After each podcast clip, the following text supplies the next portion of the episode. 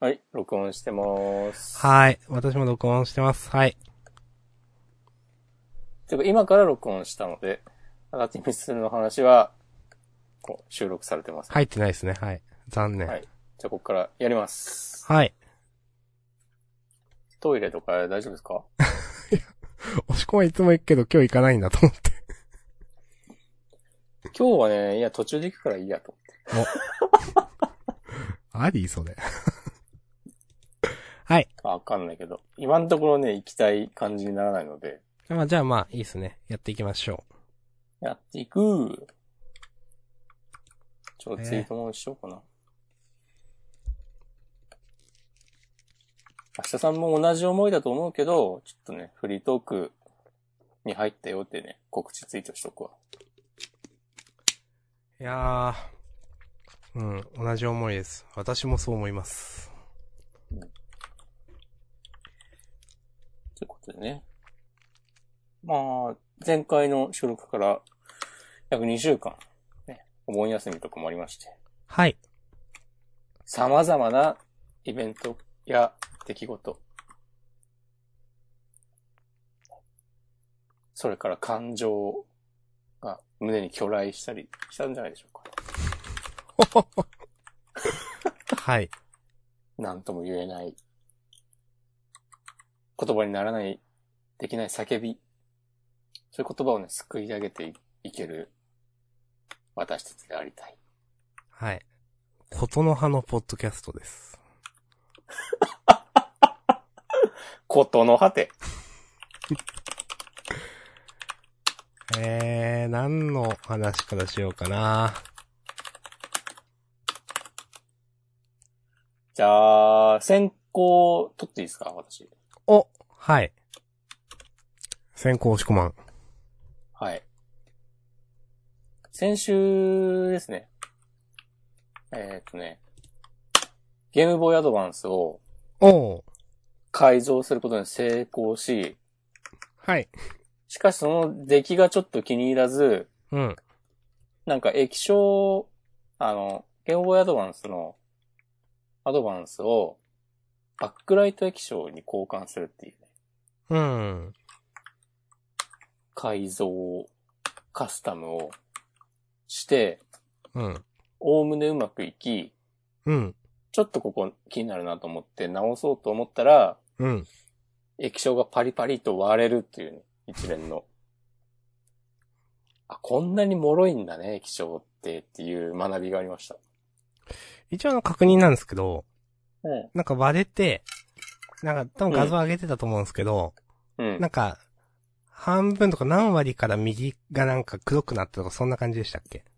そうそうそうそあう。なんか、最近あんまり見なかったけど、確かに液晶割れるとこういう風になるよなっていうあ。うん。のを目はいの当たりにして、なんかね、懐かしい気持ちになったわ。はいはい。そう考えると最近の、ああいう製品は強くなってんだね、きっとね。いや、そうですね、確かにね。それこそ iPhone にしたってさ、まあ、あの、ガラスは割れてもね、液晶まであんな風に、ならないですもんね。そう、あなかなか見ないよね、ああいうのは。なんか、うん、確かに。という学びがありました。おー結局、その破壊してからのはどうなったんですか？破壊して、その破壊した液晶をまた、アリエクスプレスで注文して、おーそれ届くの待ちですね。おーじゃあ届いたら、またカスタムするという。うん。そう。なんかね、あの、液晶、液晶のことは僕は何も知らなかったんですけど、うん。あの液晶部分と、うん。あと、あの、基板につなげるケーブルみたいなのがあって、うん。基板、なん、ハンダ、ハンダじゃないか。基板に、なんかぶっといケーブル、ぶっとい、ぶっといんだけど薄いケーブルみたいなのをつないで、うん。そこになんかチップとかくっついてて、それ、あ、だからまあ液晶って、その本当に、ディスプレイみたいな扱いなんだよね。うーん。だから、そこ、ディスプレイ割れたけど、なんか、その映像を出力するためのパーツは生きてて、うん。基板につながっている。うんだ。からその、液晶、そのディスプレイに当たる液晶部分だけ注文できたので、そのそれだけでも別売りしてて、まあセーフだなっていう感じ。で、そっちの方が安かったんだよね。うーん。なんかセットだと50ドルぐらいかなで、その液晶だけだと10ドルぐらいで、あ、全然違いますね。う。ん。あ、そういう感じなんだって思って。なるほどなーっていうね、関心がありました。なるほど。うん。でね、その、割る前にプレイしてみた感じは、やっぱ良くて、めっちゃ液晶明るくて、うーん。感激しましたね。まあ確かにアドバンス暗いですかね、はっきり言って。うん。うーん。そう。なんかね、明るい、明るい場所じゃないとプレイできないとか言うけど、今の感覚だと明るい場所でも暗いんだよね。はいはい。いや、それはそうでしょう。うん。うん。なんか、なんだろう。アドバンス、そのスマホとかのあの輝度を一番低くしたくらいの感じがする。そうそうそうそうん。う。まはいあ、光らないからね。そう、しんい。どいっていうか。うん確かに今のいろんなね、水準化すると結構しんどいですよね。うん。そう、なんか、その、見やすい位置をキープするために姿勢とか、こう座る位置とかが固定する、される感じ、懐かしいなってね。思ああ、確かにそうだったかも。うん。なんか、ゲームボーイとかは結構光が入りやすいところ、なんかうん縁側とかでやってた気がするなって。そう、それこそね、外でやったりするとね、結構見やすいんだよね。うん、だった気がします。うんまあなんか、携帯ゲーム機なんだけど、なんかそういう風になってるのは任天堂らしいなと思ったりもするけど、うんまあまあ、それはね、ちょっとひいき目で見すぎというか、うん単純に技術的に難しかっただけでしょう。正直なとこ。まあ、はい。まあ、ということでね、次は割らずにやりたいとね、思いますね。もうできますか、わらずに。うん。おーそう。なんかね、ちょっと気になったのが、あの、上から見たときに、うん。あの液晶を固定するための両面テープがちょっと見えちゃってて、うん。で、まあ全然気にしない人は多分気にしないぐらいのレベルだし、あとね、ゲームプレイ中は見えなくなるんですよ。ほとんど。うん。うん。だからまあいいっちゃいいんだけど、いやでもせっかくなら直し、直せたらより良いなーって思ってやってみたら、パキッってはいはい。っていう感じなんで、他の、それこそハンダ付けとかはうまくいったし、天才だったわ。俺はやっぱり。ただ、ただ単に。ハンダ付けとかすごいじゃないですか。あの、ハードルがすごく高そうなやつ。うん。そんなに、そん、ああ、でも多少、多少、技術はね、いるでしょうな。うーん。まあ大学生の時とかにちょっとやったことはあったから。そうなんすかあ、なるほど。うん。うんそうそう。完全に未経験ではない。ないんだけど、なんかね、必要ない、うんやらなくてもいいハンダ付け作業で、あの、液晶の輝度の調整がハンダ付けをするとできるようになって、うーん。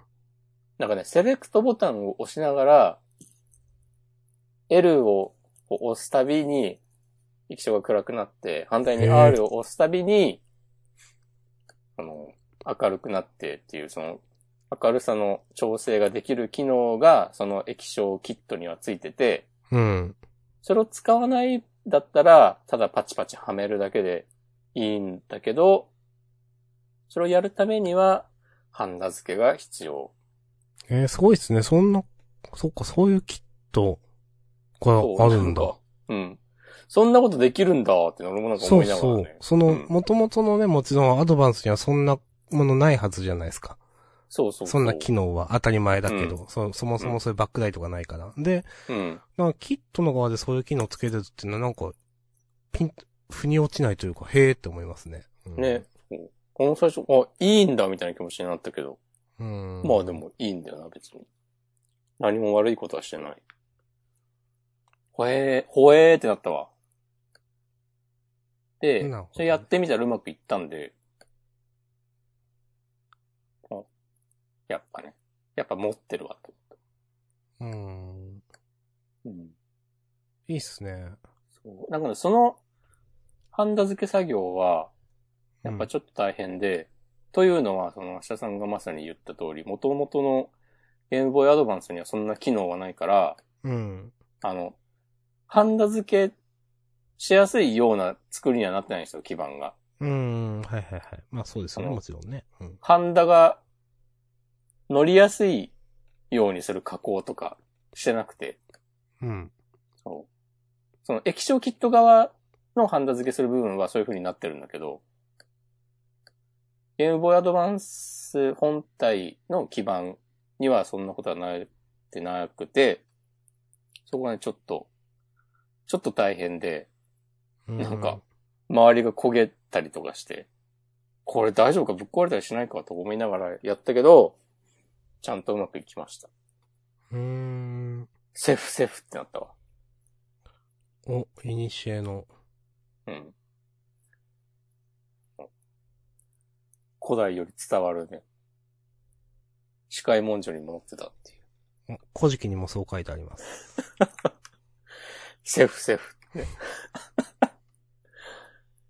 ヤマトタケルの尊を曰く、セーフセーフ。セ 怒られんで。えー、いいっすね。うん。でもまだゲームはできないですね、破壊したんなら。そうなんですよ。それらは再生できないんですよ。おつなげますね、今日。いやーもうね、この言葉、あらゆる言葉が繋がっていくよ。まあ、ことの葉のね、ポッドキャストなんで。そう。で、そのゲームアドバンスの液晶を破壊し、うん。新しいパーツを注文した後に、うん。今度ね、試しになんか、あの、メルカリとか見てると、その改造済みの本体売ってるんですよ。おー、はい。販売してるんですよ、個人で。うん。で、ここでゲームボーイカラーを買ってみて、うん。それはね、届いて、なんか結構いい感じに加工できてて、やるやんかというね、気持ちです。うーん。なんかその、出品者の値付けが、他より、相場よりちょっと安い感じがして、なんかゲームボーイカラー本体と、そのゲームボーイカラー用の液晶、バックライト液晶キットを、あとなんかその代わりのボタン類とかを買う、買い揃えるぐらいの値段でメルカリに出てて、うん。あれ？じゃあこれ買ってみてもいいんじゃない？という気持ちになって。うーん。で、まあなんか気に入らないことがあったら、あの、それこそ側だけ取っ替えたりとかすればいいし、自分で。と思って、買ってみたら、思いのほかいい感じで、で、届いて、ちょっと遊んでみて、満足して飾ってある。いや、いいじゃないですか。そう。あ、でもその、その続きがあって、はい。飾ってる理由の一つに、あの、ゲームボーイのカセットって、電池が必要で、バックアップ。はい、そうですね。あの、そう。セーブが消えちゃうってやつですね。そうそうそうそう。それこそなんか今中古で買ってきて、もうなんか電池切れててセーブできなかったりうん。っていうことがあるんだけど、ありまして。で、そう、その状況で、ゲームを開始しづらいなという思いがあり、うん。えっとね、ゲームボーイのカートリッジを開けるための特殊なドライバーが、Amazon で注文したのが昨日届いたので、ほうほう。で、必要なボタン電池はセリアで買っといたんで、ほう。じゃあ、近いうちに電池外して交換して、なんかやってみようかなと思っております。なんかいいですね、本当なんか、そういう風にやることが増えるの、なんかゲームっぽい感じありますね、と思いました。うん。スキルが増えていく感じ。確かに。これ自体がゲームというか。おいや、まあほんとそうだわ、と思います。いや、もう、明日さんが言ったことをまとめただけですけど。はい、いえいえ。うんえで、なんかね、その海外のサイトを見てたら、ー、うん。なんかね、交換用のあの、ゲームボーイのカートリッジの側のプラスチックとかも売ってて、うん。で、分解できるんだったら中身をそっちに移したりとかできるわけですよ。うん、うん、うん。なんか、それおしゃれやんと思って、まあ、ステッカーどうすんのかって話あるけど、そういう、そういうのもね、楽しんでいきたいですね。まだまだやりますか？まだまだやりますね。なぜなら、お今度はね、初代ゲームボーイの古いやつ、なんかもう、本体とか黄ばみまくってるんだけど、でも電源はついて起動はしますみたいなのをメルカリで買ったんで、うん。1500円ぐらいで。あの、最初のでっかいゲームボーイね。あわかります、わかりますあ。ずっしりなそれやつ。そうそうそう。それも、ゆくゆくはね、改造していこうかなとかね。思ってますよ。なんかその、値段ってことでいいっすね、やっぱ。そうだね。うん、なんか、まあ、最悪、失敗してもまあ、みたいな言える範囲というか。そうそう。まあまあ、まあ、1万2万の話なんでね。うん。うん。なんか余暇の趣味として全然、人生かけるわけでもなく。いや、いいじゃないですか。これやっぱそういう、その、携帯ゲーム機カスタムシーン、海外だとめっちゃ盛り上がってて、うん。なんか、ゲームボーイアドバンスの側のプラスチックを、大抵は、あの、純正品を多分、スキャンした模造品みたいな感じが、のが売ってて、うん。俺は最初に買ったのもそういうやつで、なんかちょっと作りが甘かったりするんですよ。そういうのは。うん。でも、なんか、金型から一から作った、作ってる会社とかもあって、うん。そのコピー品じゃなくて。それ用の。うん。そうそうそう。あとね、なんか、アルミ製のそういう側を作ってるところとかもあって、へえ。すごってなる。そういうのが、側だけ買うこともできるし、なんかもう、カスタム済みの本体を買うこともできるっぽい。そういう、なんかね、改造済みのものを自分で改造するんじゃなくて買うにしても、せいぜいまあ3万円ぐらいとかがね、相場で、うん。なんか、好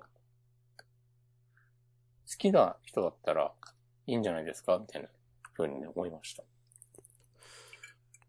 いいっすね。へいやーえ。年内ぐらいまではね、楽しめるんじゃないですかね。私の中で。その、押し込まんってそういう、そういう、なんか、そ、もう飽きる前提で趣味移り変わっていくみたいな感じで生きてますか？ああ、いや別にやってる時は、まあ別にこう一生続くかなとは思わ、別に思ってないけど、う。そうんそういうことも思わずにね。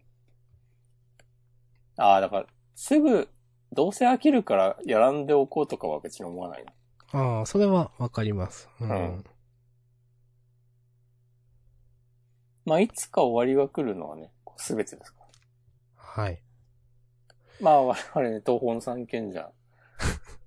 この命はね、いや、このネタをいつまでこするかという話もありますけまあ、ど。もう今日はやめますか？こすります。今日はこす。るはい。ああ、わかりました。私もね、同じ思いです。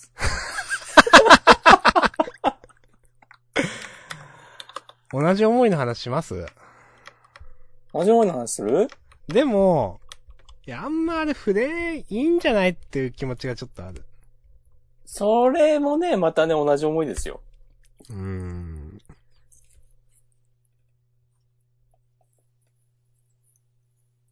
なんかまあ私が言いたいことは先週前回か言ったんですよ、まあ。お。何度でも言ってもいいんですよ。まあ言わなくてもいいです。うーん、まあ。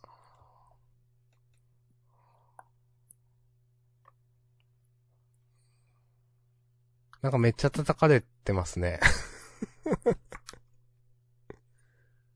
アクタージュ連載終了に関して、嘘崎先生がコメントを発表した、ツイッターで発表しで、た後に、なんか編集部がなんか引用リツイートして、なんか私たち編集部もそ嘘崎先生と同じ思いです。どうこう。なんかこれからも先生をサポートしてきます。みたいなコメント発表したら、なんかその編集部のツイートがうん。めっちゃ叩かれるという。まあ、大体役としてはその、作家系、まあ、宇佐崎先生にそういうこと言わせて、それにただ乗りしているというか。うん。本来なら、編集部が何かしもっと、被害者に寄り添った声明を出すべきであるというふうな趣旨が多いかな。本来ならとかさ、お前は誰なんだよって感じするけどね。いや、私もね、そのこと嫌いなんですよ、本当に。その、本来なら、普通なら、真っ当な企業なら。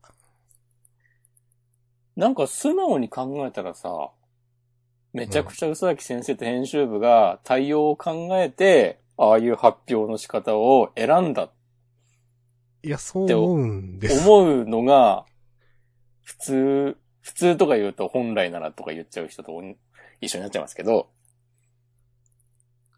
思う、思わないのかなっていうのと、ただ乗りっていうけど、あれ確か嘘崎先生のツイートのなんかさ、1分後にリツイートしたとあかあ、、そうですね。まあだから完全にその示し合わせたい、いるんだよ、みたいなことを言言ってるツイートもありましたね、確かにね。うん。うん。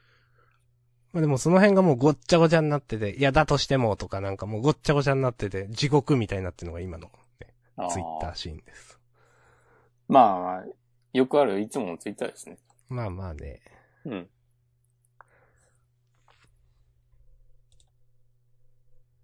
うん。私も同じ意見ですってさ、なん。か学校の、なん。か、学級会議とかで言うとさ、自分の意見を言えとか言われるよな、みたいなことを思い出したわ。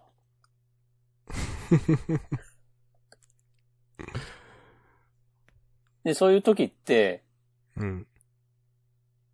ちょっと押し込まん。くん、それ明日さん。と同じ意見じゃない自分の意見ないのみたいなことを言われるの嫌だなと思って、うん。普通に口で、なんか、いや、明日さんと同じで、えー、とか言わな、言ったり言わなかったりで、なんか、これこれこう思いますって言ったところで、いや、それじゃ明日さんと同じことしか言ってないじゃん、とかね。どうせ言われるよなとか思ったりして。でよくある、その批判する人は、編集部がどんな対応をしても、なんか文句言ってくんだろうなっていう。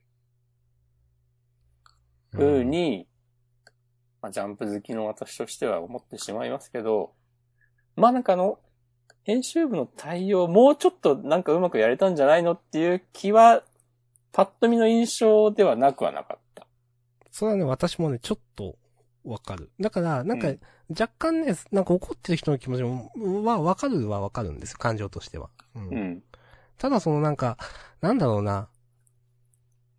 感情となんか集英者が負うべき責任みたいなのを切り分けて考えたときに、なんかおかしくないって思うんですよね、今の状況。うん。うん。うん。まあみんなもう明日、もう今はもうみんな飽きて忘れてるでしょ。ね。うん。次のネタをね、探して、みんなで大移動してるんじゃないですか。うん。いや、その、まあ、もちろん、ちゃんとした、ちゃんとしたっていう言い方良くないな。まあ、ジャンプの読者で憤ってを感じてる人もず、まあ、いるとは思うんですよ。うん。まあ、けどなんかやっぱり、その、前に、なんだろうな。こう、あるべきっていう声を上げるのは別にいいんですけど、うん。まあ、あるべきっていう言い方自体は僕は良くないと思いますけど。でも、なんかその、最終的にはなんか自分がどうするしかしかない気がしていて、ジャンプを買うのをやめるとか。うん。それはそれで一つの選択だと思うんですけど、なんか、いや、ジャンプはこうしないとおかしいって言い続けるのは、いや、言い続けるのはいいけど、みたいに思っちゃうんですよ、なんかね。結局その、なん、発信されるものを基本的には受け取るしかなくて、相手にそれを変えさせる強制力はないというか、うん。なんかそのことをちゃんと分かった上でされてんのかなとか思ってしまう。そんな難しいこと考えてないですか？はい。絶対考えてない。うんまあ、なんかそう思います。前も言ったと思うんだけど、ツイッターの、あの、みんなが〇〇について話題にしなくなってから何日経ちました、みたいなことを言ってるボットがあって、はいはいはい。あれめっちゃ好きなんだよね。おー。こう、いや、世の中って結局そうだよね、みたいなのを、こう、分からせてくれるというまあでもなんか今、今思い出しました。うん。でも、まあ私は覚えてますけどねっていう、こういうことがあったことを。うん。その、なんかそれで怒ってた人がいたなっていうことはね、うん。覚えてますけどね。うん。まあ、あでも怒の、ってた方の人はね、みんな忘れてますから。もうすうぐ、ん。まあそういう人は多いんじゃないかなと思います。もうね、全員ぶん殴ってやるって。心で、ずっとね心でぶん殴る。ずっと粘着してやろうかなと思って。そうなんかね、こういう時ね、いや、俺が本気で粘着しようと思ったらね、大変なことになるぞと思いながらね、見たりしてるわ。うーん。たまに絡まれた時とかね、ツイッターで。いいのか？俺を本気にさせるの。まあ、うん。まあね。うん。はい。まあ。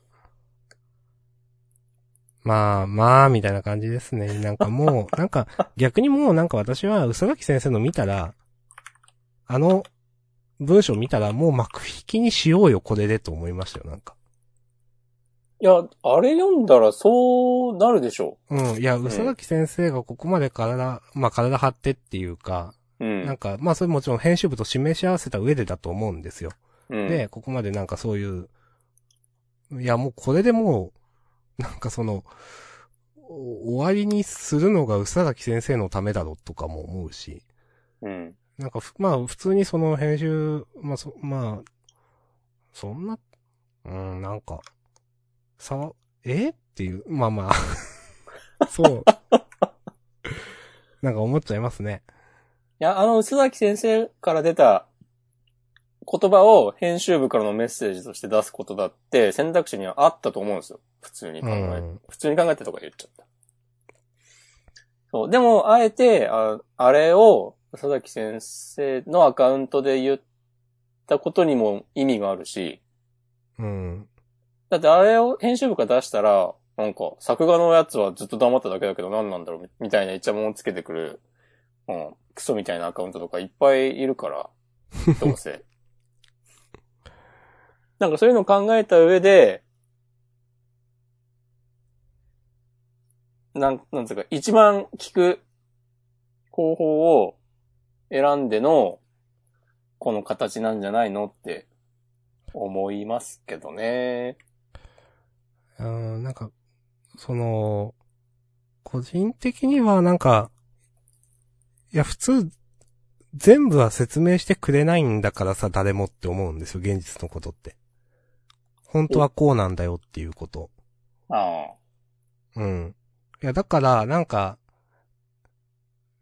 いや、例えばジャンプ、ジャンプ編集はバカだとかそういう気遣いができないって一言で言うのはいいんですけど、なんか、いや、良くないけど、それは、いろんな可能性を考慮した上でちゃんと言ってるのとか思うんですよね、なんか。うん。言ってないと思、考えてないと思うんですけど、普通そういう全てのことは説明してくれないし、なんか、うーん。まあ、例えばなんか考えたのは、いや、うーん、まあ、ジャンプってもちろん、日本で一番売れてる漫画雑誌じゃ、だと思うんですよ、今。で、うんまあ、それがやることがその業界のスタンダードみたいになったら、例えば、いや、ジャンプがこうしたら他の漫画雑誌も全部そうしないといけないみたいになったりとか、うん。例えば、いや、コンプラ教育を全漫画家にちゃんとやるみたいなこと言ってる人いるじゃないですか。そんなこと言ってる人いるんですか？いや、いる、いますいます。で、へえ。えっと、ええって、まあ僕はまあ思ってたんですけど、なんか、うん。多分その、うんリーダー、リーダーとしてというか、なんか、ある程度漫画、そういう編集者、トップを走る編集者としてなんか与える影響みたいなのも、まあ少なからず考えてるんだろうなと私は思ってるんですよ。なんか、いや、そんなすごいなんか、確かにあの、なんか声明自体はちょっと、あの、まあ理由が絶対なんかあってのことだと思うんですよね。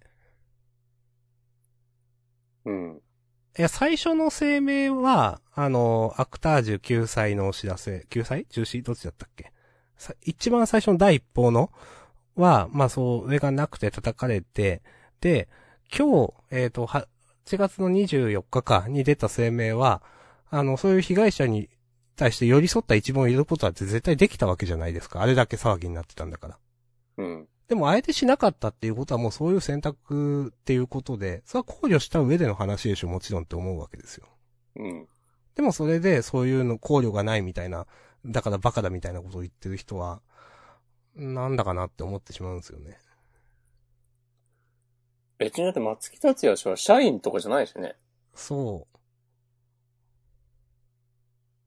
う。ある意味対等な関係で仕事をしてたわけで、あなんかいやそんなそはっきり言ってジャンプ編集部力持ってるわけじゃないでしょとか思うし。う、うん。うーん。その漫画家に対してっていうか、いや、まあ、まあ、うん、ちょっと言い方難しいな、これは。うん。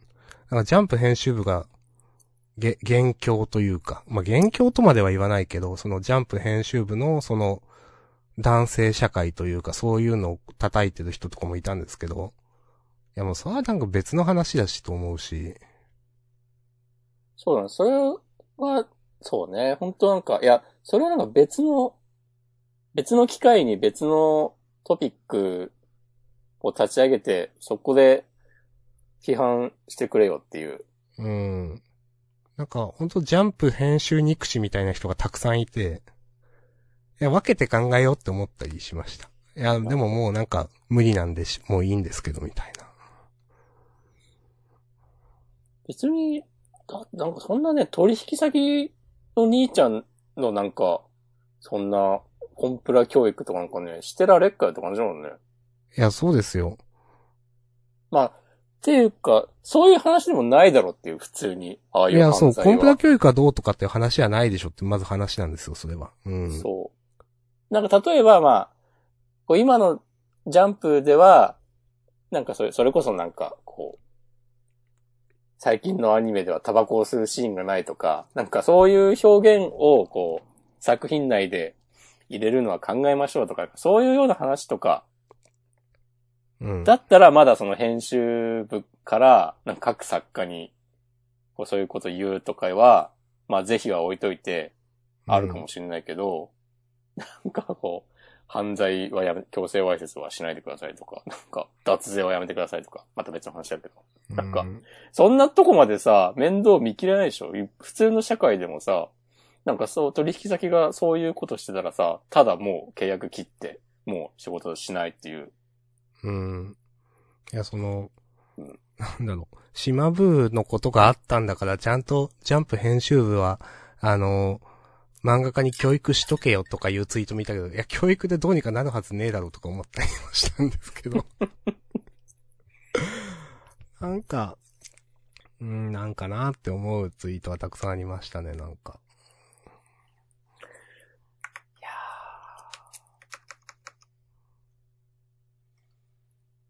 はい。うん。まあ、はいって感じですね。う。うん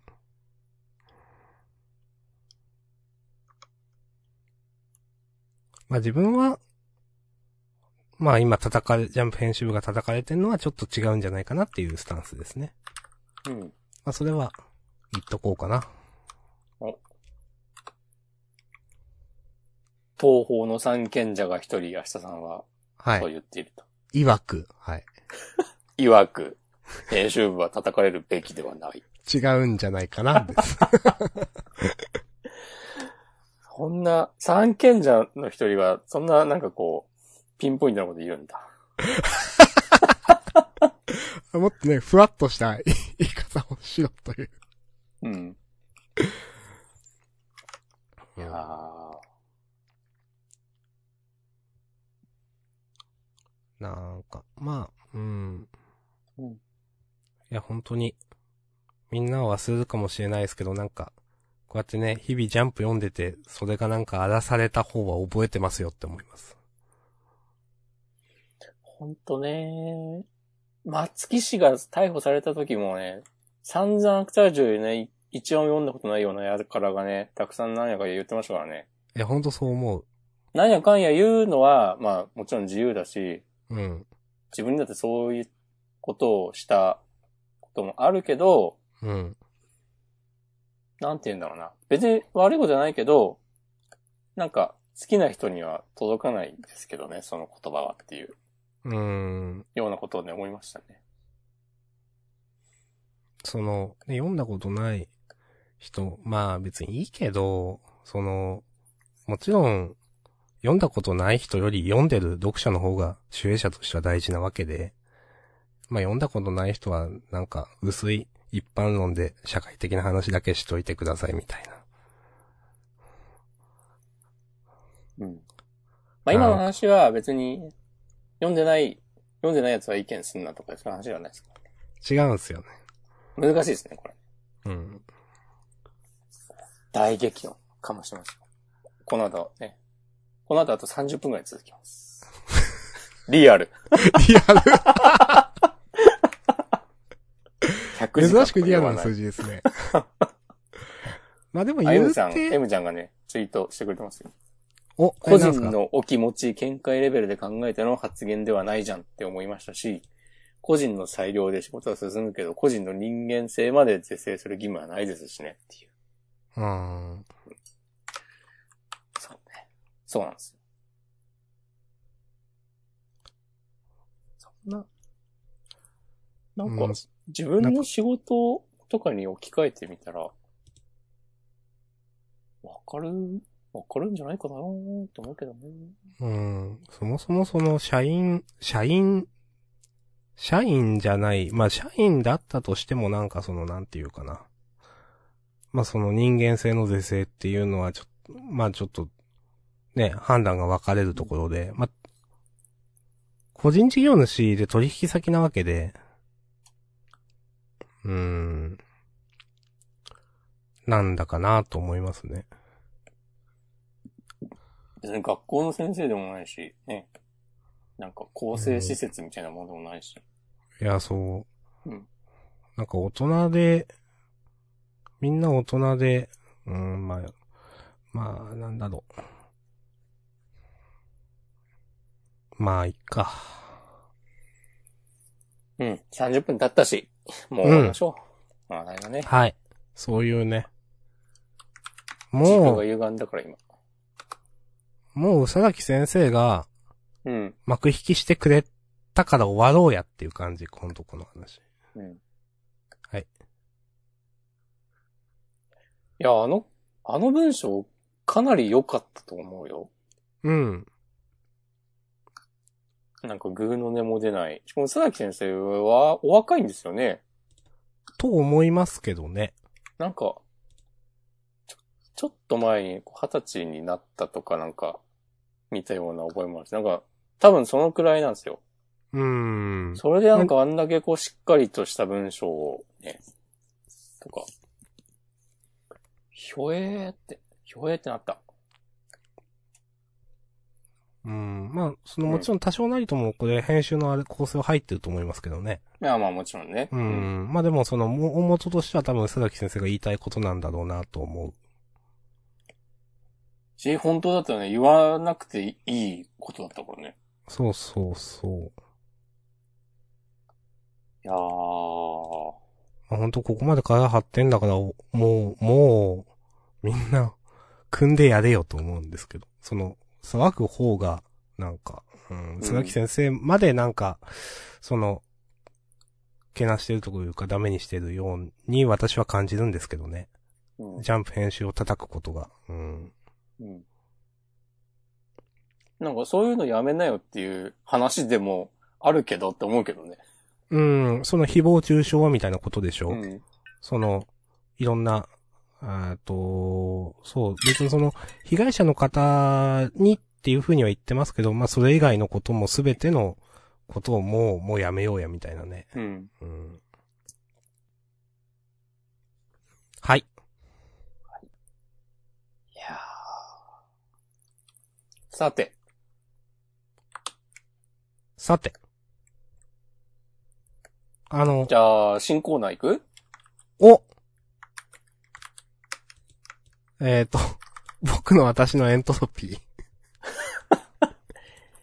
ペペペ、ペペレレペペペ、ペペレレペペペ、ペペ来てないじゃないですか。来てないですね。おかしいな。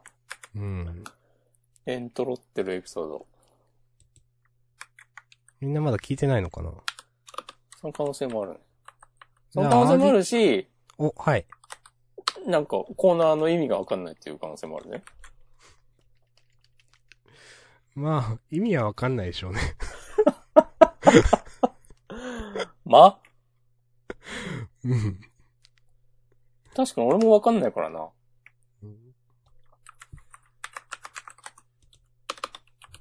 でも、なんか新コーナー、新コーナー増やしたいみたいな気持ち、たまにあるでしょ？たまにある。だって、あの、ほんと何もないもん。ほんと何もなくなって結構長いもんね。そう。いなんか、新コーナー作ろうというあれも、もうないけど、いやでもね、あった方が絶対いいでしょって思う。かつてはね、怒りのコーナーとかあったもんね。うん。明日さんの余韻とかありました。そんなんもあったね。なんか、なんだろうね。いや、新、なんかコーナーっていうのもなんか、センスっていうか難しいんだなとは思います。いや、難しいですよ。うん。難しいし、あとはなんか、ほん、本当に、こう、リスナーの皆さんからのメッセージをね、待っているのかみたいな評価軸があって、まあ、はい。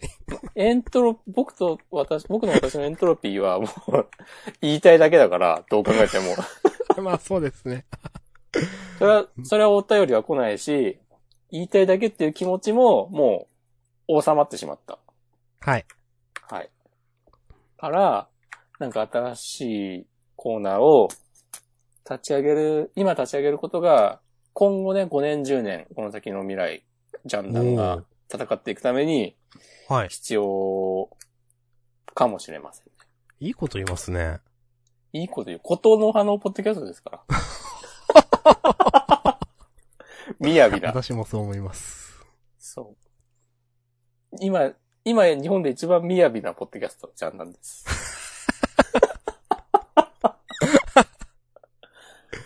うん。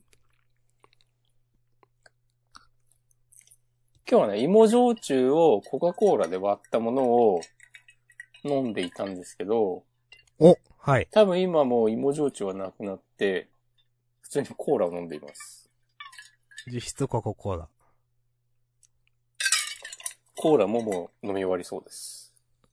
私今日は、ジョージアカフェラテというね、ペットボトル飲料を飲んでおります。あ夜にカフェインを取って大丈夫なんですか大丈夫でしょはい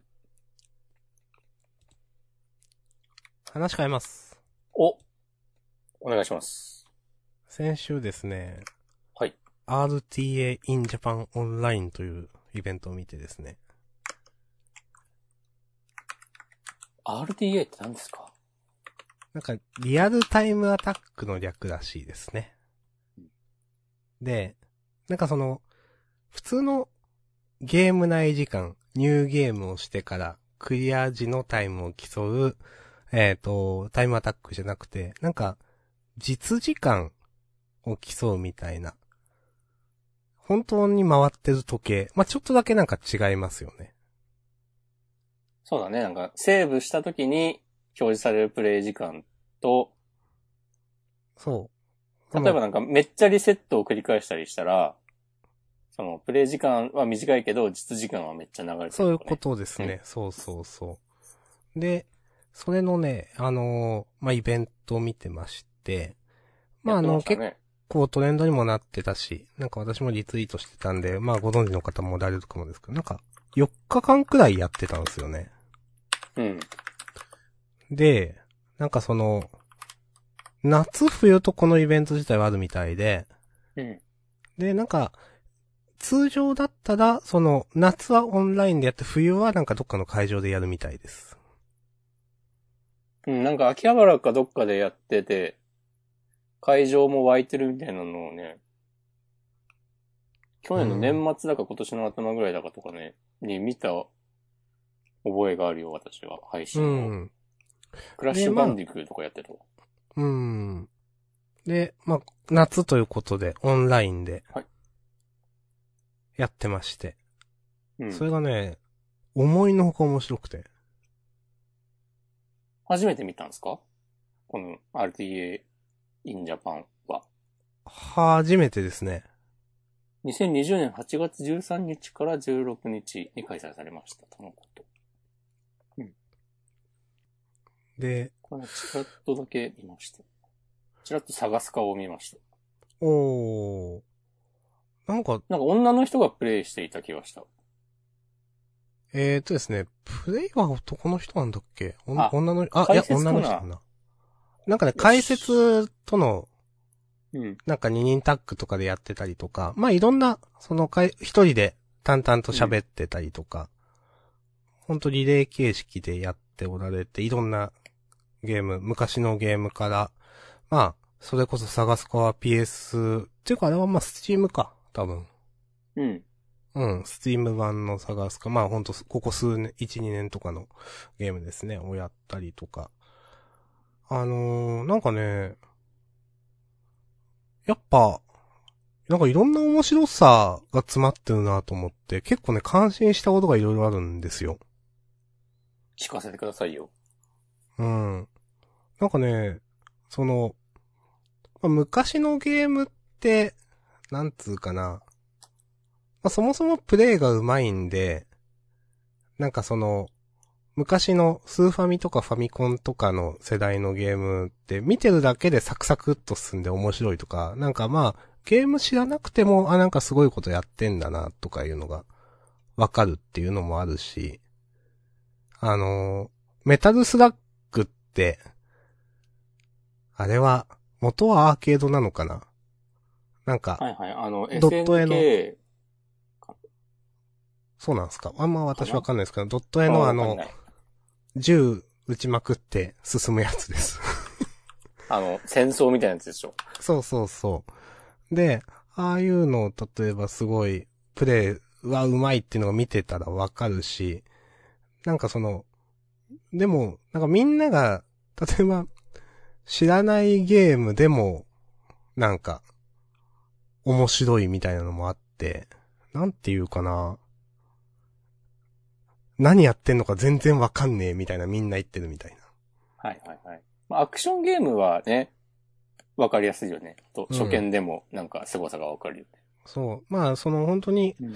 ゲーム、たまあ、ちゃんとその最初から最後まで走る、その、いろんなレギュレーションでやってるんで、その、リレー形式で。例えば、ちゃんと最初から最後までなんかレベルアップしながら走って、ちゃんとボス倒すやつもあれば、FF の何だったかな？明らかにその途中で、なんか、あと、いわゆるバグ技って言うと思うんですけど、なんか、いきなりエンディングに飛ぶような、ひたすひたすらなんか儀式みたいなことをするというか、特定の安定したところでボタンを押すとエンディングに飛びますみたいあー。なるほどね。そのタイミングが超シビアみたいな。な。そうそう。なんかね、うんそういうことをなんかやってる人もいて、はいなんかはいはいまあそれはもう、えっ、と、なんていうか、界隈ではまあ、そのやり方っていうのは知られているのかもしれないんですけど、なんかいろんなね、形があって、うんいや、面白いなと思ったり、なんか、とか、今回その、初めて、えっ、とね、RTA を並走するという二人が走っているというのをね、うん。初めて私見たんですけど、なんか、そう、冬だったかな？なんか、あのー動物の森の借金返済 RTA みたいなあったね。うん。やつが話題になってたと思うんですよ。うん、なんかその、どっちが勝つかわからないみたいな。それもね、あの、ちょっとずつ差が開いたりとか、いけると思ってた人がちょっとしたミスでダメになったりとか、うん。なんかね、面白いなぁとね。で、別にその、これのイベント自体は記録を目指しているわけじゃないし、なんか勝ち負けでもないから、まあ基本的には和気あいあいなのもいいなと思ったし、そうだね。うん。そう。わかります。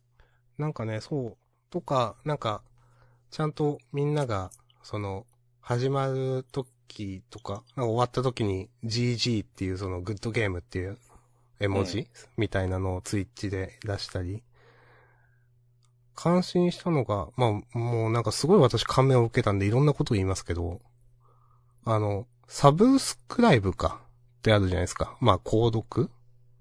ツイッチのなんか、そうですね。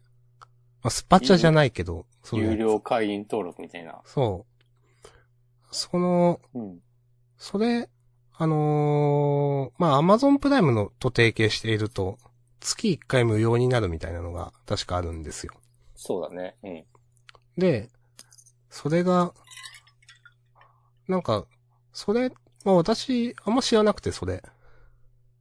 で、それをやってくれたら、いいですよ、と。で、その、あの、そ今月の収益は、可能な限りなんか国境なき騎士団に寄付しますみたいになってるらしくて。この日、石段。あ、そうですね。私、今何言っていました？今、騎士団って言った騎。士団って言いました。ゲームに被れてんなぁ、だったわ。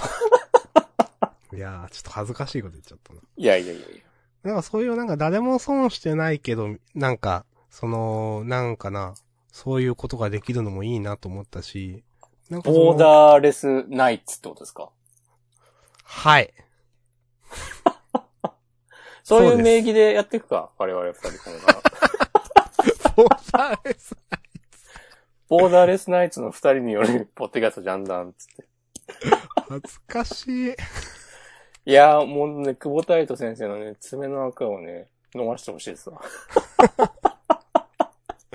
もっとね、なんかね、絶対なんかもっとおしゃれなやつなるでしょ。なんか絶。わかんないけど。はい。ありがとうございます。はい。まあなんか、そう。最後に、最後にというか、なんかこういうね、イベントってやっぱいいなと思いました。おその心はなんかその、みんなが、ちょっとずつなんか自分が、できることをなんかしてるだけなんだけど、なんか結局3万とか4万とかの同時接続があって、なんかそれってすごいなと思って本当に。なんか、そんな、いやめ、運営の人は頑張ってると思うんですけど、でもなんかそうやって、なんかちょっとずつできることをやったらすごい力になるってすごいな、みたいな、高校生みたいなこと言いましたけど。なんかね、そう久しぶりにそういうことを思ってね、楽しいイベントでした。いやー、いいですね。はい。今タイムテーブルを見てるんだけど、はい。英語付けで見た？いや、見てない。英語が苦手な大人の DS トレーニングの英語付け。あ見てないんですよ一世を風靡した大ヒットゲームソフトですね。RTA というものとはね、無縁オブ無縁みたいなタイトルですけど、はい。書き取りマラソンって書いてある。うーん。なんかまああるんだろうな、そういうチャレンジモードみたいなのが知らんけど。ううん。ん。その、ちょっと受けたのが、その、この、この、レギュレーション、えちなみにその、走ってる人に対してその、あれ、うん。日本何位ですかって。いや、私1位ですって。え、これ走ってる方は、私だけですみたいな。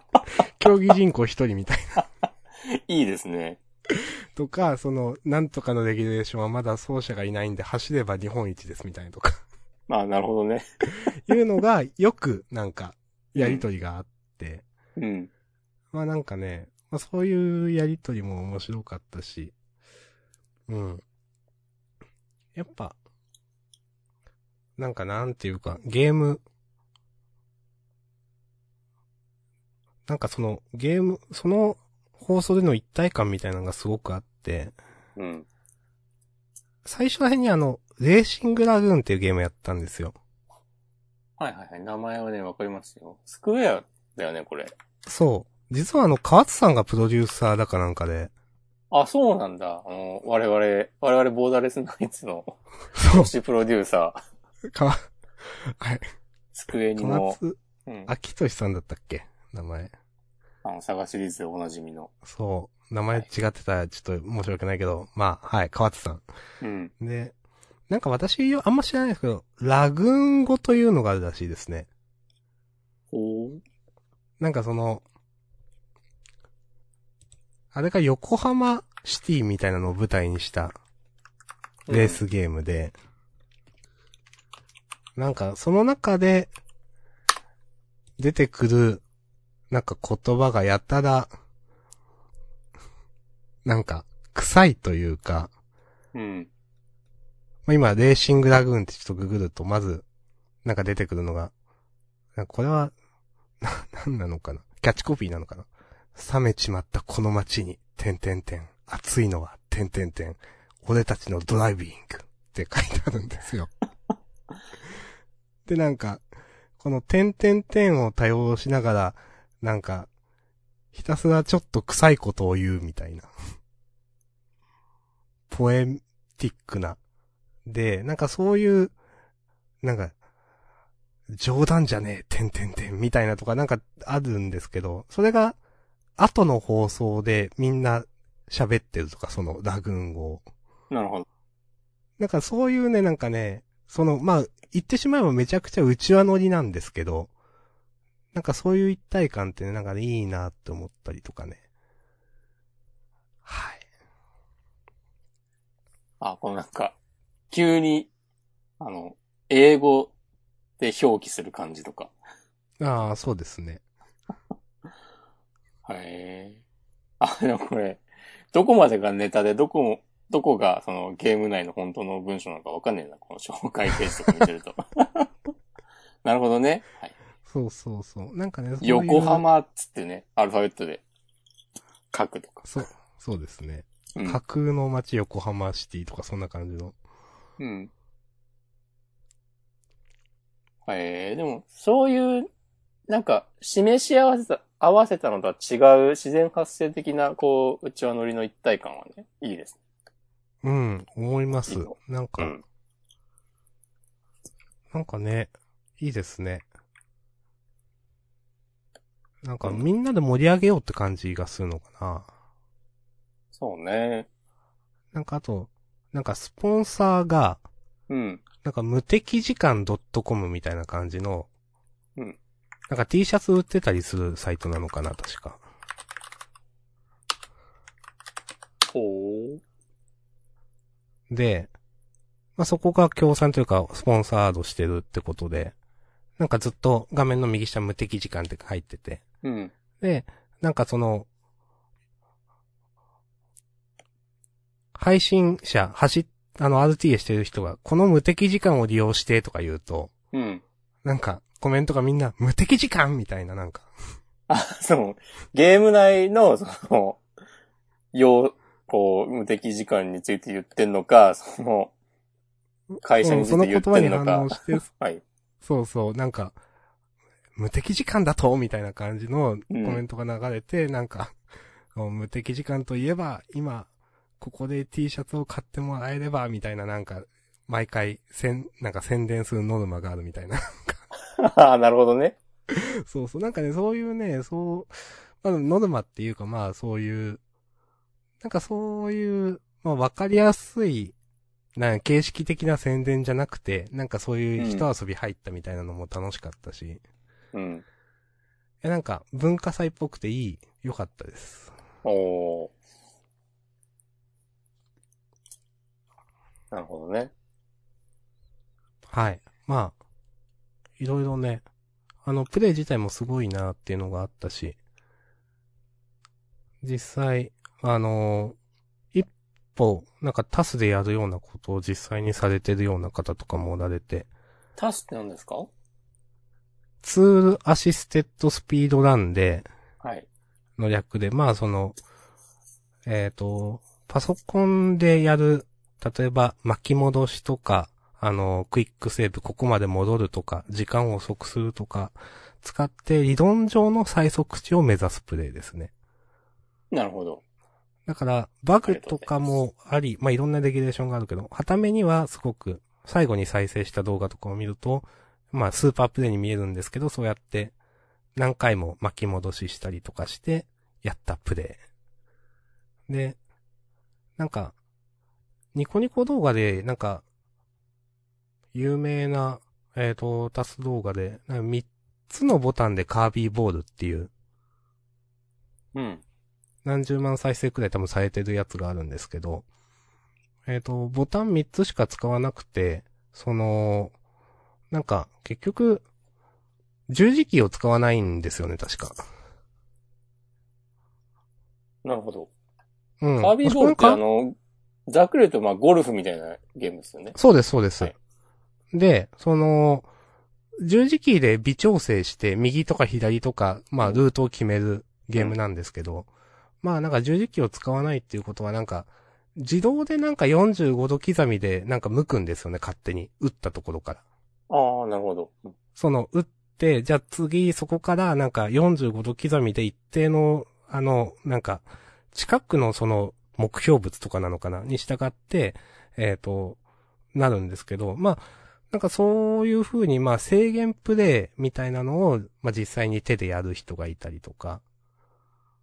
ああ、その、タスでやるようなことを実際に、ああ、そういうことですね。すそういません、わかりづらい。手でやるっていうまあなんか、そうそう。で、なんかね、だから単純にプレイとしてすごいな、みたいなのもあったし、うん。あの、まあまだアーカイブとかもいろいろ見れる、どっかで見れたりすると思うんで、うん。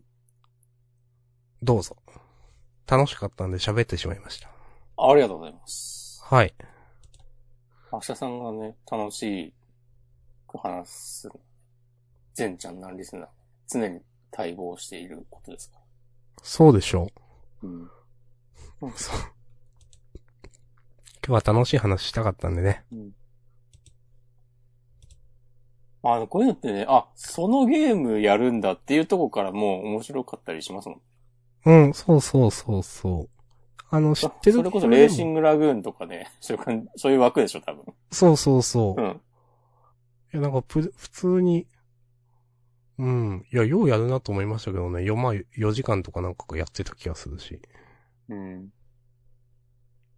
ポケモンとかあんだね。ああ、なんか、やってましたね。XY、3DS のやつ。前俺、剣立ての RTA 見たな。へえ。3時間ぐらいでクリアしてたよ。はいはいはいはい。なんかね、とか、結構知らないススチームゲーとかも、うん。なんか見てて、あ、面白そうだなっていうのがあったりとか。なんだったっけ。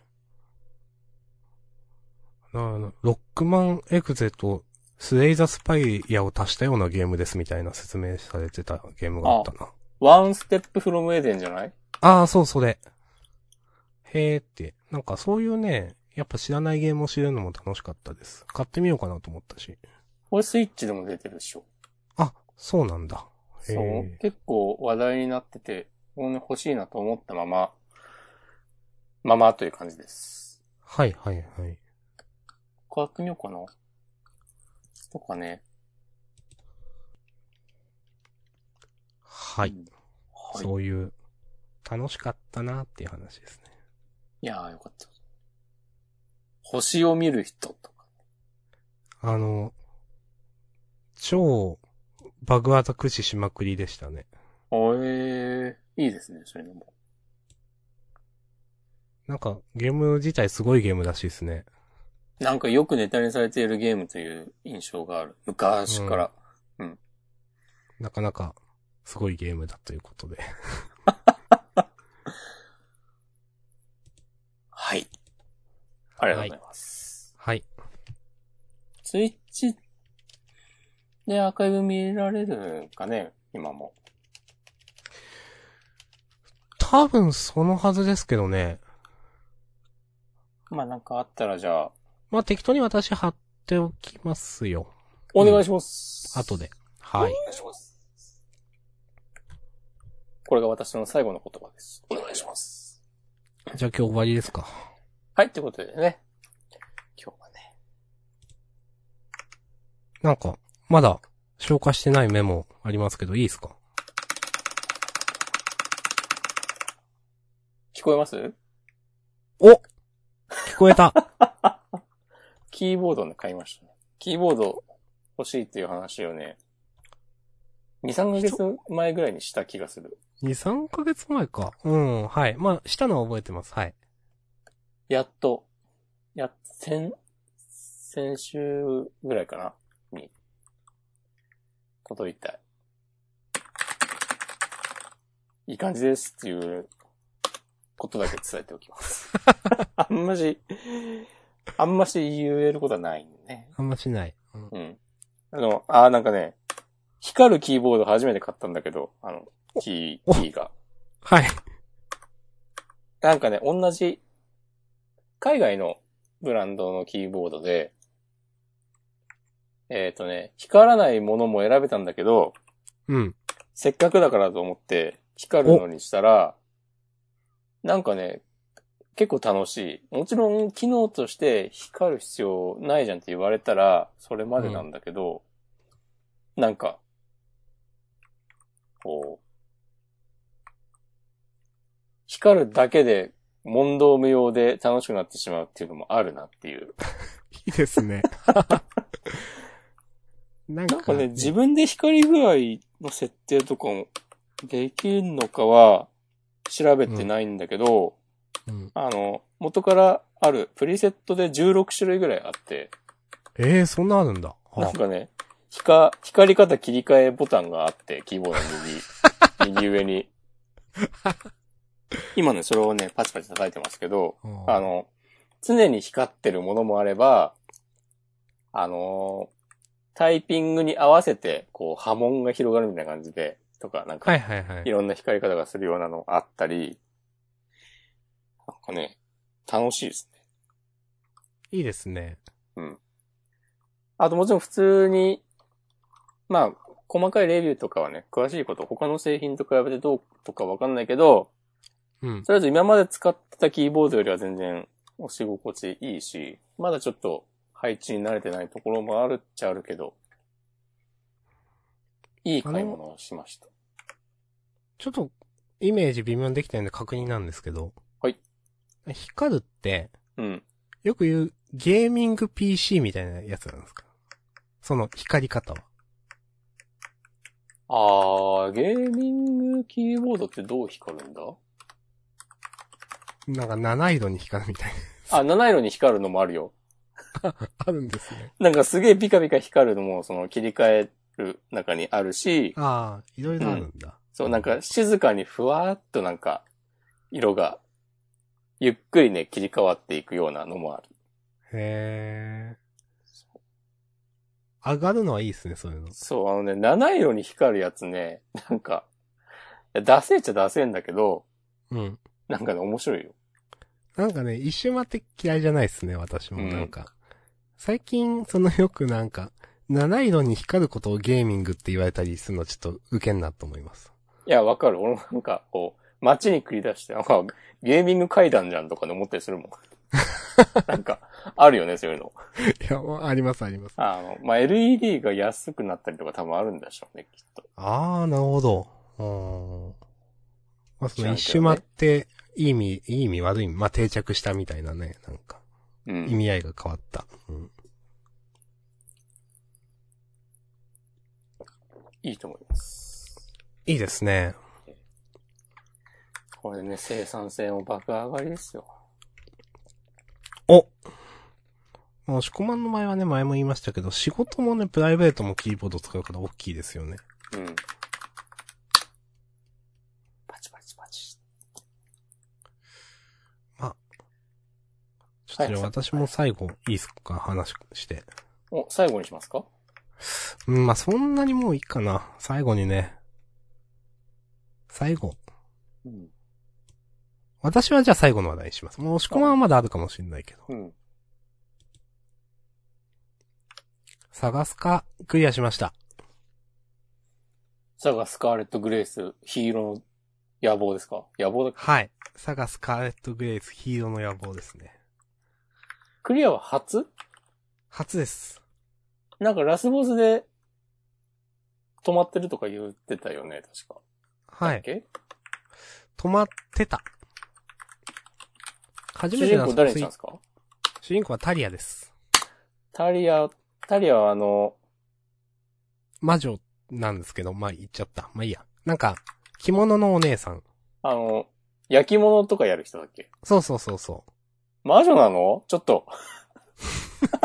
いや、いいけど。まあすぐわかるんで、大体。うんえっとね、これも RTA ジャパン見てて、はい。まあ、先になんかそっち見ちゃったんですよ、実は。で、ああ、その、ストーリー展開をっていうこと？そうそう。まあ、主人公違ったんですけど、うん。ただ、ラスボスとかを見てて、あ、うん。こういう戦い方するんだって。でも別にそれはその、なんていうか、全く同じ戦い方はなんかちょっと準備しないとできないので、うん。それを参考にとかはそんなしてないんですけど、うん。ふーんって思ってそれ見てたからやってて、で、RTA で見てるとラスボス3連戦だったんですよ。うん。で、自分でやったら、うん。4回目があって、ええー。あれ？って思って、それびっくりしたよね。ああ、これで終わりだと思ったらね。そう、びっくりして。うんつ、え、強っと思って、なんとか勝ったら、5回目があって、嘘って思って。で、どうやらその、なんかやっぱ主人公によっても違うし、うん。なんか進め方？うん。あの、多分い、いろんな大きいイベント、ど、ど、どのイベントをやるかみたいなんで、うん。まあ私はどうやら一番強いパターンを引いたらしくて。なるほど。そうそう。で、なんか50分くらいやって、なんか、そのね、最初、ラスボスにぶつかりに行った時はダメだったんで、うん。その日はわーってなって、その翌日くらい、昨日かな？あと日曜日にもうちょっと何時間か鍛えて、うん。クリアして。なんか、久しぶりにゲーム、ちゃんとやって、ちゃんとクリアしたなって感じがしてね、楽しかったです。おういいですね。明日さんの楽しかった情報。みんな待ってるから。うん。もっとね、そういう情報を発信していきたい。うん。はい。はい。もうセール終わったんだね。うん、16までとかだったかな。うん。結局スイッチ版とかはセールしてないよね、多分。うん、多分してない。まあ、なんかまたやるでししょうという感じもする。うん。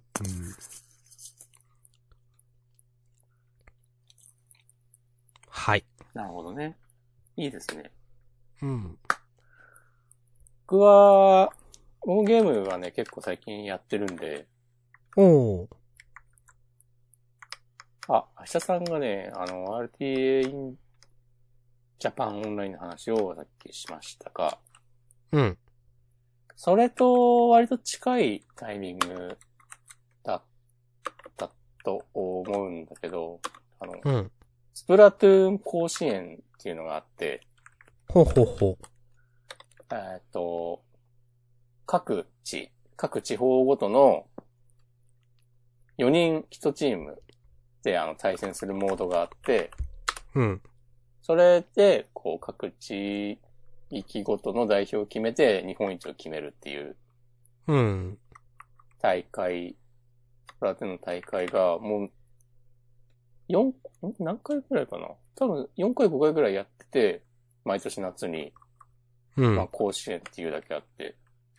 それが今年はね、なんかいろいろあって、いろいろあったというか、まあそのコロナがどうこうとかで、うんオンラインでまあまあ仕方がないですわな。うんただ再戦することになって、あの、途中までは地域ごとに予選があったから、あの、関東代表とか北海道代表とか九州代表とかいるんだけど、それと一緒になんかオンライン代表みたいなチームもあって、うん。なんか、あ、面白いですね、と思いながら、えーっとね、その大会を見てたんだけど、うん。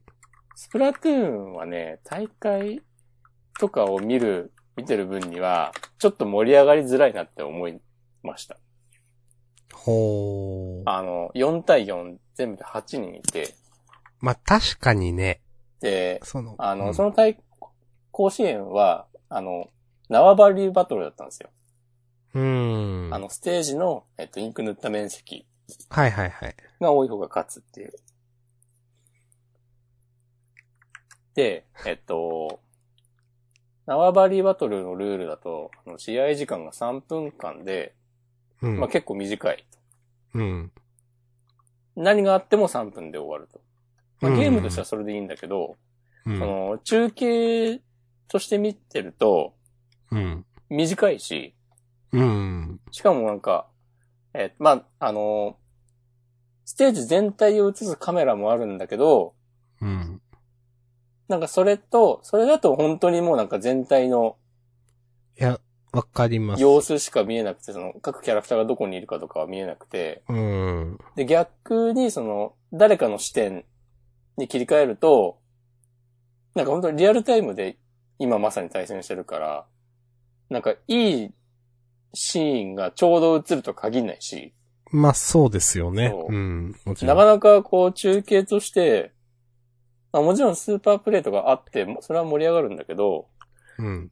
結構なんか何が起きてるか分かんない間に終わったりすんなっていうようなことを思いました。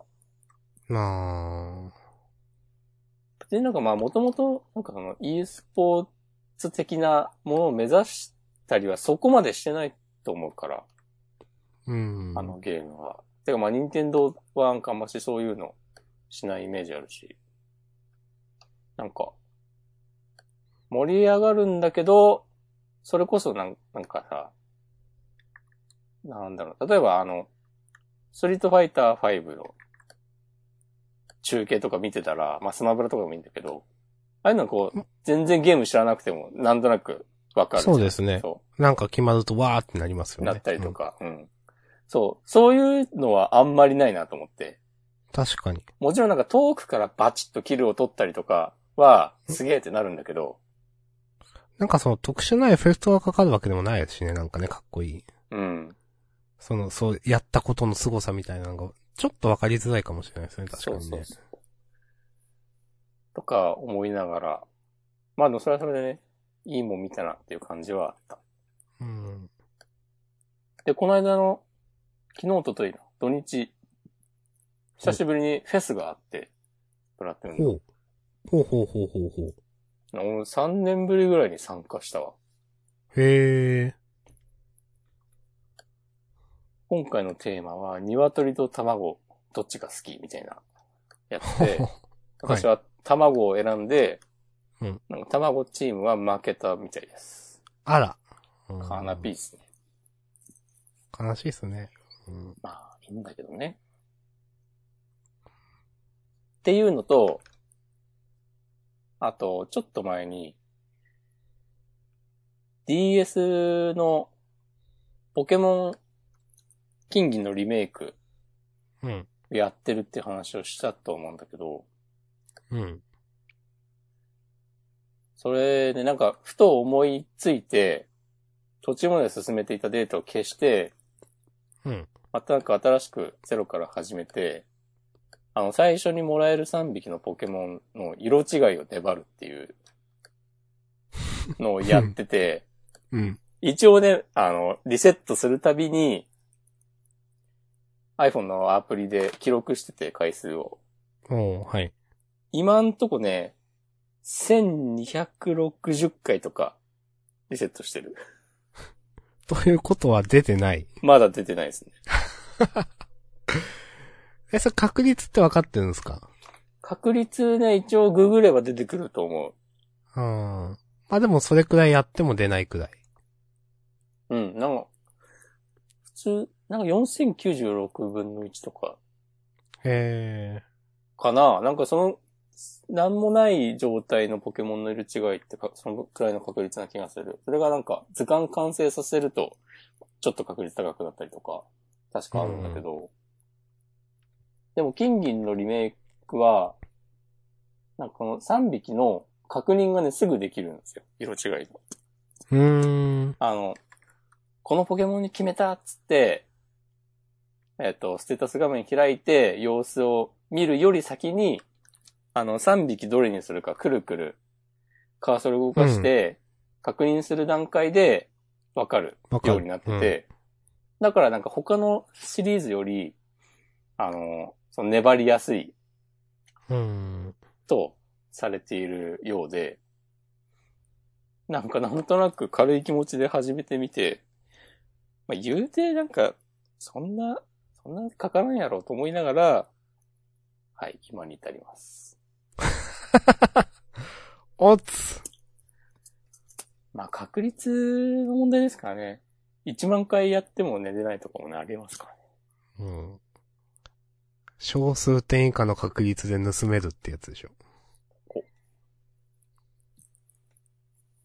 まあ、ただ、あの、3匹のうち、どれでもいいと思ってるから、あそこは楽。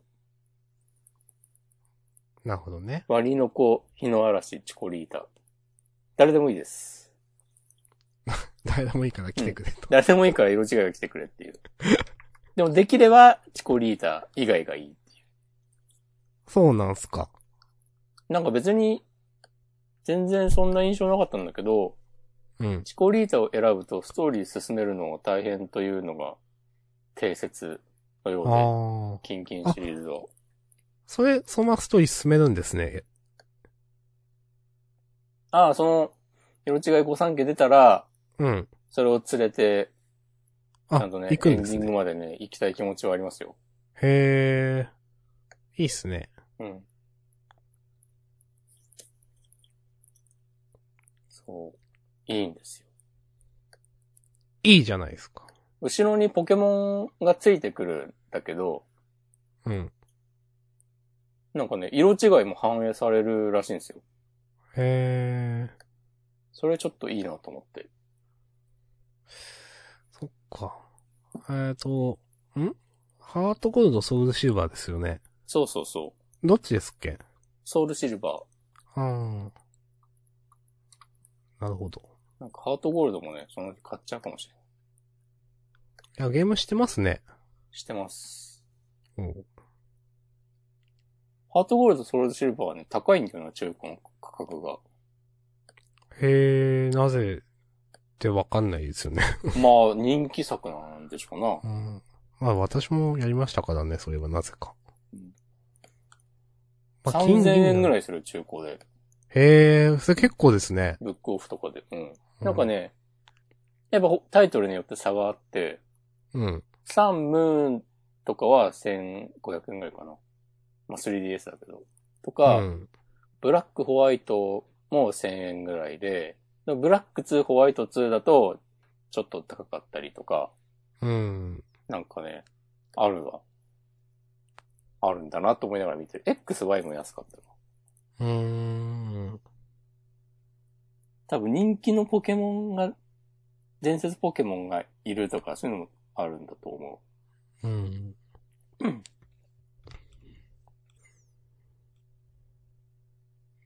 いや、いいですね。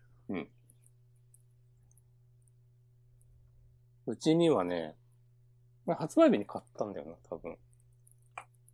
で、なんか、あの、ポケウォーカーっていう、マンポケみたいなのがあって、うん。それもね、あるんですよ。なんか持ってるんじゃないかな、私。なんだっはいけそれあの、ゲーム内でボックスに預けたポケモンをそこに転送して、うん。お、なんか、ポケステですか？溜まると、そうそうそう、うんそういう、なんかアイテムを拾ってきたりとか、うん。レベルが上がったりとかするのかな？なんかそういう、そういうおもちゃがあって、あ、持ってた気がする。うん。多分ね、それ、それ付きの中古は、なんかそもそも多分そんなにもう数がないし、高い、より高いと思う。うん。さっき言った値段は、なんかソフトのみの、です。うーん。いや押し込み持ってるんですか？うん、ポケボ、ポケボーカー持ってます。うん。使ってる。普通に、うん、使って、使ってたし、あ、今はまだ使ってないけど、うん。だからなんか、傷とか普通についてるけど、まあおもちゃだし、ええやろ。まあまあ、いいんすよ、それは。う。うんん。あ、でも、ポケウォーカーも別に、プレミアついてるとかまでではなかった気がする。なんか、新品未開封とかだったらそれはクソ高いんだろうけど、なんか普通に使い込んだのとかは、中古でたまに見かける気がするな。なんか500円ぐらいとかで。うーん。わかんないけどね。いやなんか、やっぱいつまでも楽しいっていうのはいいですね。急になんかどうした？いやいや。なんか、ずっと楽しいものいいよなと思って。いや、探すかも、うん。なんか終わっちゃったなと思って。ああ。いや、まあもう一人は別にやってもいいんだけど、その別の主人公。うん。まあそれでもなんか、そんな、ね、かかんないし。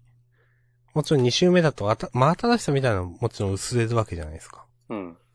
なんか、こうやって、いろんなものを、なんかちょっとずつ渡り歩きながら過ごしていくしかないのかとか思ったり。なんか、そう、新しいパソコン届いてまだセッティングしてないんですけど、うん。なんか最近はその、えっ、と、まあ前もジャンルにちょこっと話したりしましたけど、FF14 がなんか、どこそこまで無料ですよみたいなのが確証されたりだとか、うん。みたいなのもあるみたいだから、なんか、夢中になれるもんなんかないかなとね、思っているので、うん。そういうなんかね、いいですね、と思って。可能性は無限大ですよ。そうなんですよね。夢中になれるものを。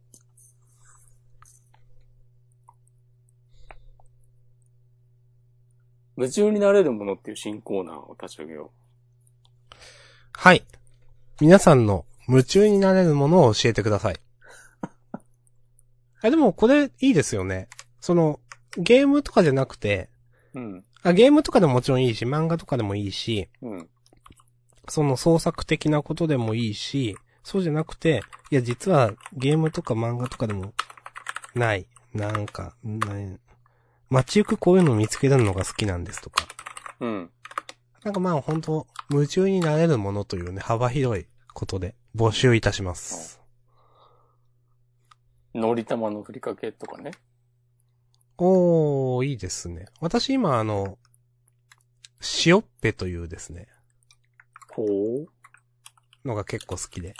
聞いたことないですね。塩っぺ。なんか昆布のやつですか？ああ、そうです。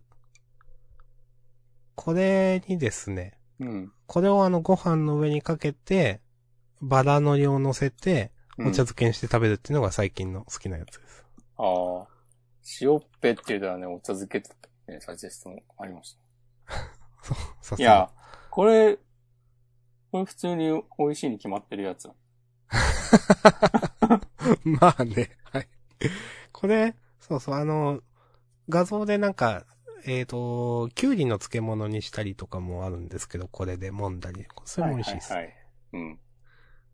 ええ好きですね、これ最近は。普通にスーパーとかに売ってる？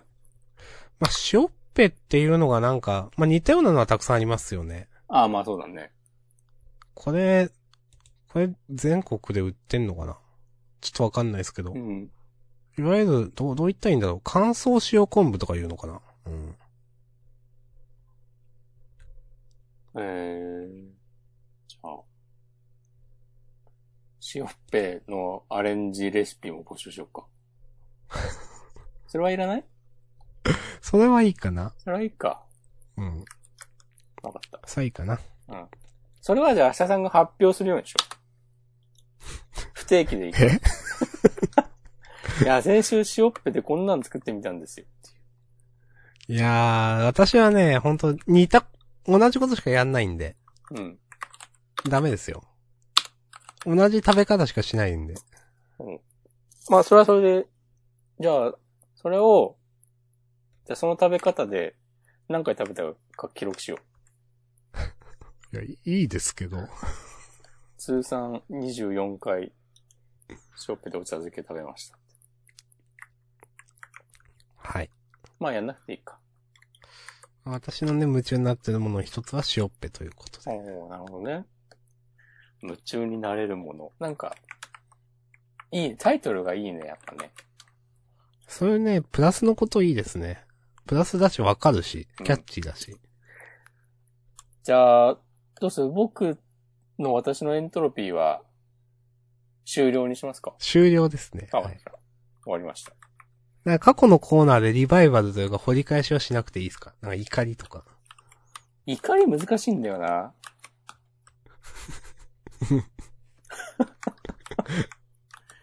まあね。怒り？今日のでもね、あの、ジャンプ編集部叩きとかは完全に怒りのコーナーですけど。まあそうですね。実質怒りですね、あれはね。うん。まあでも夢中になれるもの強いな。うん。いいですね。誰も傷つけないし。そう、重要。うん。じゃあ皆さんの本当に夢中になるものね、くださいうん。一通は絶対ください、皆さん。これジャンダンリスナーっていう大きなくくりの中で、その全体の中から一通頼むよっていう。誰かこれゼロ通だったらもうね、もう覚悟しといた方がいいかもしれない。をリスナーに圧を与えていくポッドキャスト。まあなんかよろしくお願いします。我々におすすめする形でもいいし、自分は今これに夢中ですみたいな。ああ、でももちろん。うん。別にね、あの、ニッチだったとしても、ニッチじゃなかったとしてもいいのでね、本当にね。こういうのに夢中になっていますと。そう。絶対にそれを試すというね、約束は、まあ例によってできませんが。そう。あの、それに対してね、お、へーって言って、終わり、終わりかもしれないですけど、でも、求めてますんで。コメントできなかったさはね、ちょっとね、うん私と押し込まのね、力量がなかったということで。我々ボーダーレスナイツ。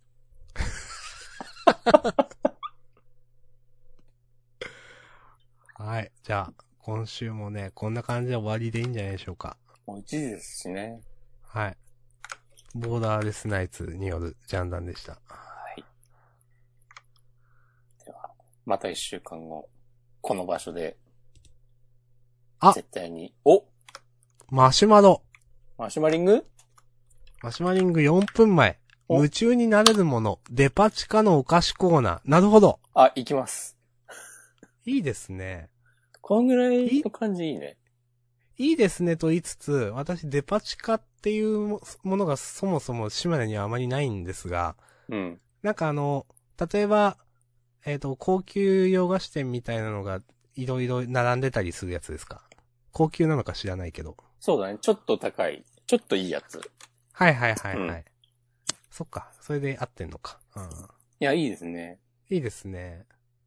私最近あの、なんだ、えっ、と、ローソンにある、うん。なんか、お菓子アソートみたいな、あの、えっ、と、ブルボンの、うん。何っていうっけ？あのーホワイトロリータとかああいうのあるじゃないですか。4つくらい。わかる。ブルボンのあの、なんかおばあちゃんで出てきてそうな。そうそうそう、出るやつなんかああいうね、小袋のね、詰め合わせみたいなのをね、買ってね、好きで食べてます。めっちゃデブの、あれですけど。うん。ルマンドとか？そうそうそう、なんかそうブルいう。ボンで言うと、そういう感じのね。甘いお菓子をね、うんそうそう。なんかね、なぜかそれをね、今、このデパ地下のお菓子コーナーというね、単語からね、思い出しました。そういうのをやめて、じゃあちょっといいやつを買ってみてはって感じだな、明日さんは。あの、デパ地下がないんであれば。うん。うん。なんかでも、その、和菓子屋さんとかあるんじゃないの？知らんけど。あ、ありますあります。ちょっといい感じの。うん。うん。もちろん。まあなんか、まあやっぱあんま良くないですね。その自分は、なんか、知ってるものしか食べないみたいなのがやっぱあるんで、うん。だから嫌だなと思いつつ、やっぱね、なんか、安定を取っちゃうんですよね。なるほどね。うん。まあ安定卓ばっかでも選び続けるとね、やっぱ進歩とかはね、ない。だ停滞しちゃいますから。いや、ほんと、結構厳しいこと言いますね。うん。まあ、かといって、まあ、そういうのを選んでしまうのはもう、ね、しょうがないですから、人間。っうん。ていうのもあり。こう、まあ、折衷案というか、こう、その第一歩として、まあ、お菓子とかはいいんじゃないですかっていう。お菓子ぐらいから、この、新しいチャレンジに始めるっていうのは、じゃあ、私なんか違う、いつもは選ばないお菓子買ったら言いますよ。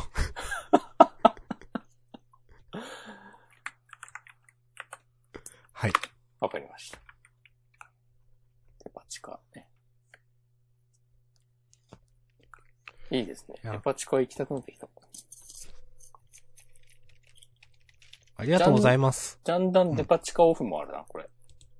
おー。あるか？いやいや、楽しいじゃないですか。お、そして、1分前 M さん勧めたいお菓子ということで、つぶやいていただいてる、なんだろう？URL が貼ってあって、わ、なんかすごい、おしゃれなお菓子が出てきた。いいやつ？えっとね、これはね、あ、アメ、アメやエイタロウ？エイタロウっていう、これは会社なのかな？の？ギフトみたいな？スイーツギフトみたいな？なんか貼りましょうか？み、み、あ今見てるえますか？え、なにこのなんか、ハンドクリームみたいなパッケージ。なんかすごいですね。えー。これどこで、通販？どうやって買えるんだろう？実店舗一覧。まあ、島根にはないだろうけど。どうする？島根のブランドだったら。いやー、さすがに。アルヘイトって読むんだ。これ。うーん。コンペイトと違うんやね。あ、嘘、島根ある。えー、あ、あるんだ。っあ、もう決まりやん。決まりだ。ああ、ていうかめちゃくちゃ店あってすごい。へー。そうなの？はい。あの、ぜ、ほんと全国に、島根にあるくらいだから全国にあります、ほんとこれ。すごいな。埼玉にはないんじゃないの？いやいや、ありましたよ。あ、一部商品のみ取り扱い店ですが、埼玉もね、川越市、い、飯能って読むんですか？あ、入間反応ですね。反応。うん。入間、入間でいいの？これ。東松山、うん熊、熊谷、熊谷、うん熊谷、川口、埼玉。これは三郷市でいいのかな？合ってます。あ。あ、全然あるね。そう、たくさんありますよ。うん高島屋大宮店とかはね、あ、デパ地下行こうって言って僕が今想像していたとこですわ。おー。じゃあ食べましょう、これを。えー、じゃあ、今週末これを買いましょう。はい。ありがとうございます。ちょっと食べよう。すごい。へえ。全然話変わるんだけどさ、ちょっと話題をつなげますけど、いえいえ、いいですよ。埼玉って、うん。マジでなんかね、文化的なお店がないんですよ。あの、これね文化的ってなんすか？あの、本屋とか、CD ショップとか、うん。なんだ、文房具店とか、うん。なんかそういう、あ、まあ、チェーンの大きいお店とかはあるんだけど、うん。まあ、なんかなんとなく言言ってる、言わんとしてることはわかりますよ。例えばなんか、あの、本屋とかだとわかりやすいと思うんだけど、あの、個人で始めて、面積は狭いんだけど、なんか、こう、審美眼のちゃんとした店主が、選書したいい感じの、たまにはお茶も飲めたりするみたいな感じの、書店とか、うん。マジでなくて、うん。関東で調べると、まあ、東京にそういうお店がいっぱいあるのは、まあ、それはそうだなっていう感じなんだけど、まあそうですね。うん。でも神奈川とか千葉とかにはちょいちょいあって、うん。で、栃木とか群馬とか茨城とかにも、まああるんですよ。これはなんかもうちょっと東京行きづらいとこにあえて作るうん。とか、多分そういうのがあって、埼玉はね、本当にない。へえ。もう、いや、と、みんな東京行くでしょっていうね、ことなのか知らまあんけど、そういうことですよね。うん。そう。例えばね、あの、春頃、3月、4月ぐらいに、あの、コロナ禍で、こう、経営が厳しくなった、そういう書店を支援しようみたいなキャンペーンをやってる、やってんのがあって、うんそのなんか、参加書店一覧関東つって上から見ていくと、埼玉なんもなかったり、この間もなんか、おしゃれ文房具店を紹介してる本を、本屋で立ち読みしてて、うん。これももしかしてと思いながら、こう関東を見てたら、やっぱ埼玉なくて、うん。あとね、まあその文房具つながりで、なんか万年筆のインクお、はい。で、なんか、こう、静かなブームみたいになってて、一部で。うん。うん。で、なんかね、ご当地インクっていうカルチャーがあって、へえ、初めて聞きました。うん。なんかねあるんですよ。なんかもうみんなでやってるのか、勝手に言ってるのかちょっとわかんないんだけど、その各地方の、なんかその特色のある文房具屋さんでしか売ってない的な感じなのかな。で、なんか、多分仲いいこう文房具店同士ではなんか同じパッケージでシリーズとして出したりとかしてるのかなという感じなんだけど、うん。そのご当地インク、こう順番に見てって、関東のページめくってって、うん。あ、さ、え、埼玉、うん、ないね、つって。なんかもうちょっとあってもいいんじゃないのっていう風に、ね、最近よく思ってます。へえ。まあ、地理的に確かにでもそうなんでしょうね、なんかね。その、うん、さ、最初言ったように、うんみんな東京出るでしょっていうか、その、うんベッドダウンタウン的な立ち位置っていうんですか、なんか。そうそうそう。うんいや、わかる、わかるけどさ、でもそれこそこのね、昨今の状況で、ね、不要不急の県外へのね、移動はお控えくださいとかなってると、うん。そういうのが盛り上がってきたりするのかもねっていう、それがいいことか悪いことなのかわかんないけど。とか思ったりしました。なるほど。そうや、真面目な話をしたんだな。いやいいじゃないですか。文化的な店ね。